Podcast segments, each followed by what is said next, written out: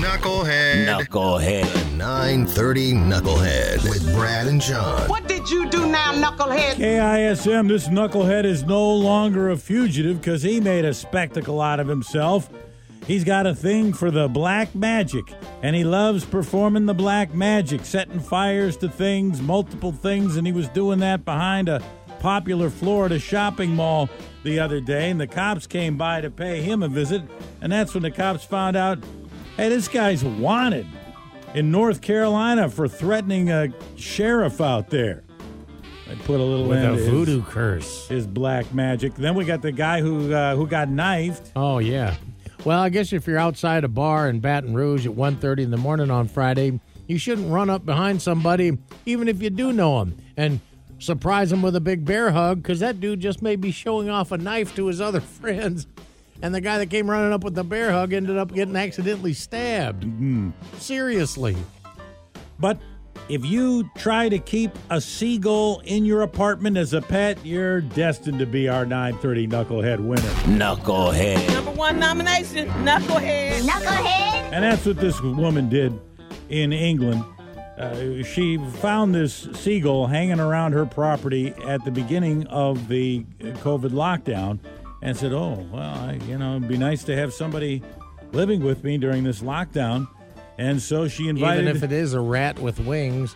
So she invited that seagull into the house, and um, the seagull apparently has stomach issues, vomited all over her apartment, knocked over her furniture, and then um, at one point was really hungry and took a bite out of her nose. How bad is the food you're serving when a seagull that'll eat pretty much trash out of a dumpster is throwing up in your house?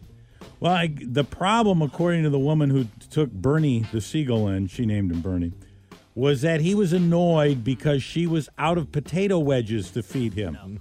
So once she ran out of potato wedges, that's when the bird said, "You know what? I'm better off out there." And started biting her and flapping all over the place and knocking everything all over the place and vomiting here and vomiting there.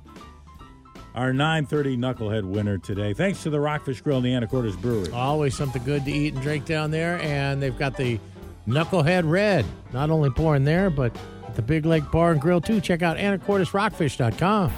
The Brad and John Show, home of the 930 Knucklehead. Powered by the Rockfish Grill and Anacortes Brewery. Serving Northwest food and great beers. And on tap now, the Knucklehead Red. Delicious new brew.